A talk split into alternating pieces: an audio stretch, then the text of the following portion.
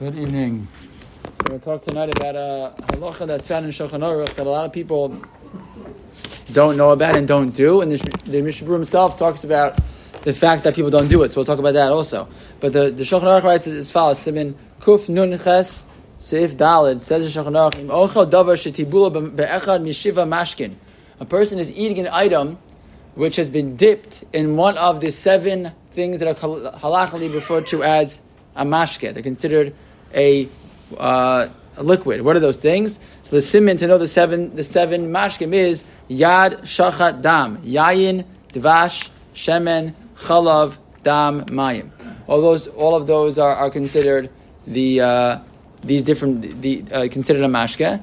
So if a person eats one of these items that's dipped in one of these any item that's dipped in one of these seven uh, uh liquids, velo nisnagev, and the item is not dried off.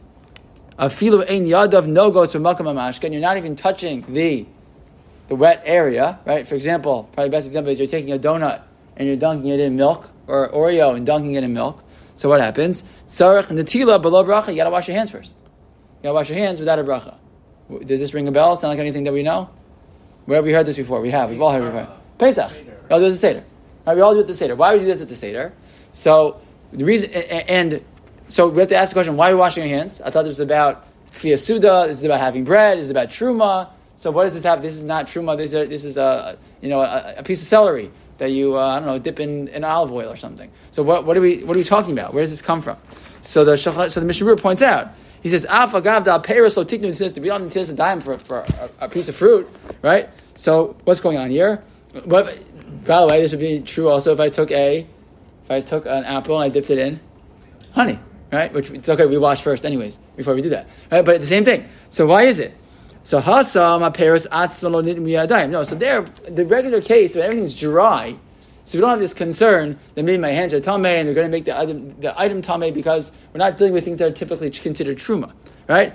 Um, however, in this case, what happens? In this case, they're already made wet. What happens when you make something wet? You now make it mukshal. When something's made wet, so now even if my hands are dry, right, but the item became wet, so what happens? Now the tumah from my hand can actually transfer onto that item. Even if so, the item is dried already, it's the same problem. So this din is if it's, but this din is only if it's still wet. So while it's still wet, I might touch the wet area, and it will now be matame that area. again. We're, we're not talking. Bisman I said we don't care about tumah right? But but again, sorry, we do care, but it doesn't apply to us. But the but the but the point is now it's much more much closer to that question of being matame the items, and therefore it connects back to the original takana, and therefore an item that is that is typically only washed for having, you know, washing to have a kaviyah suda to have have uh, have bread. However, if you take an item that's dipped in one of these seven mashkin, the halacha is you're supposed to wash your hands. Why do you wash your hands without a bracha? Without a bracha. So the Mishnah Berurah points that out also. I'll tell you why. He says because ki yesh mixes harishonim desavre de lo hitzrichu chacham b'mashke. Right? El b'yameim shahayu ochlim b'tara. That was there are some rishonim who say, nah, we don't do this. Right? Every, when it comes to tisdaim for for for bread, everybody agrees that we do it. When it comes to this question of davar shitiblo b'mashke, that's already a mechalokas rishonim. Since it's a mechalokas rishonim, so we do it, but we don't make a bracha because of a safek, safek brachos lahakel. Maybe we follow the other rishonim. And says in Mishnah Berurah, he quotes the Magen Avram. The Magen Avram points out already, Sha'ola lo nagu kain. He goes, you look around, most people don't know this halacha, they don't do it. Most people don't do this. Even people who know a lot of halacha, they don't do this. They don't do this. Why not? He says, the reason, and he says, and it's okay. They have what to rely on. Hainu, uh, amikis arishonim anal. The same, same exact rishon we mentioned before. The same reason we don't make the bracha. It's the same reason why there are many people who don't do this. They don't keep this halacha, and they can rely on they can rely on such a thing. But then he writes, "Avaharbi achronim hechamiru ma'od b'davar v'kisru da ikir karov haposkim."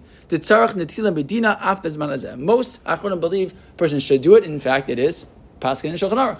So that means if a person is going to have a donut right? With you know, dip it in milk. You're going to have a, you know, an Oreo in milk, something like that. So then your person really should, the halacha is, the person should really wash their hands first before now make a bracha. Wash your hands ahead of time. Uh, does it apply to also? If a person is, some the, the Piskei points out, this is true also if a person's having, uh, many of us have the minhag, the minhag, the practice, that we wash a, an apple before you eat it, right? So usually you wash it and you dry it off. But if you wash it and not dry it off, you're going to wash it and not dry it off. So it's the Piskei Teshuvos puts out the same thing. Really, you should wash before eating uh, eating eating such a thing. Uh, and but, but by the way, this is only true if the item stays wet. If it's if it's been dried off and it's now it's dry, this the halacha doesn't apply at all. So it's uh so it's an interesting uh, interesting thing to know about. Again, we're not so far into this because we all do it once or twice a year at the Seder, so we know where it comes from. Uh, and but, but it is something that it's not as prevalent. It's not prevalent as, for people to be knowing that way. The reason not is because those who don't do it rely on the Rishonim assume that uh, this halacha is not, it's not, a, not a halacha. However, it's possible in Shulchan to do so. So if a person is, uh, you know, interested in doing what the Rov Haposkim say, the Rov Rishonim, so it would be a good idea to, to now start to uh, get ourselves used to. You're going to dunk something in milk, dunk something in water, etc., to go ahead and make sure to wash your hands ahead of time.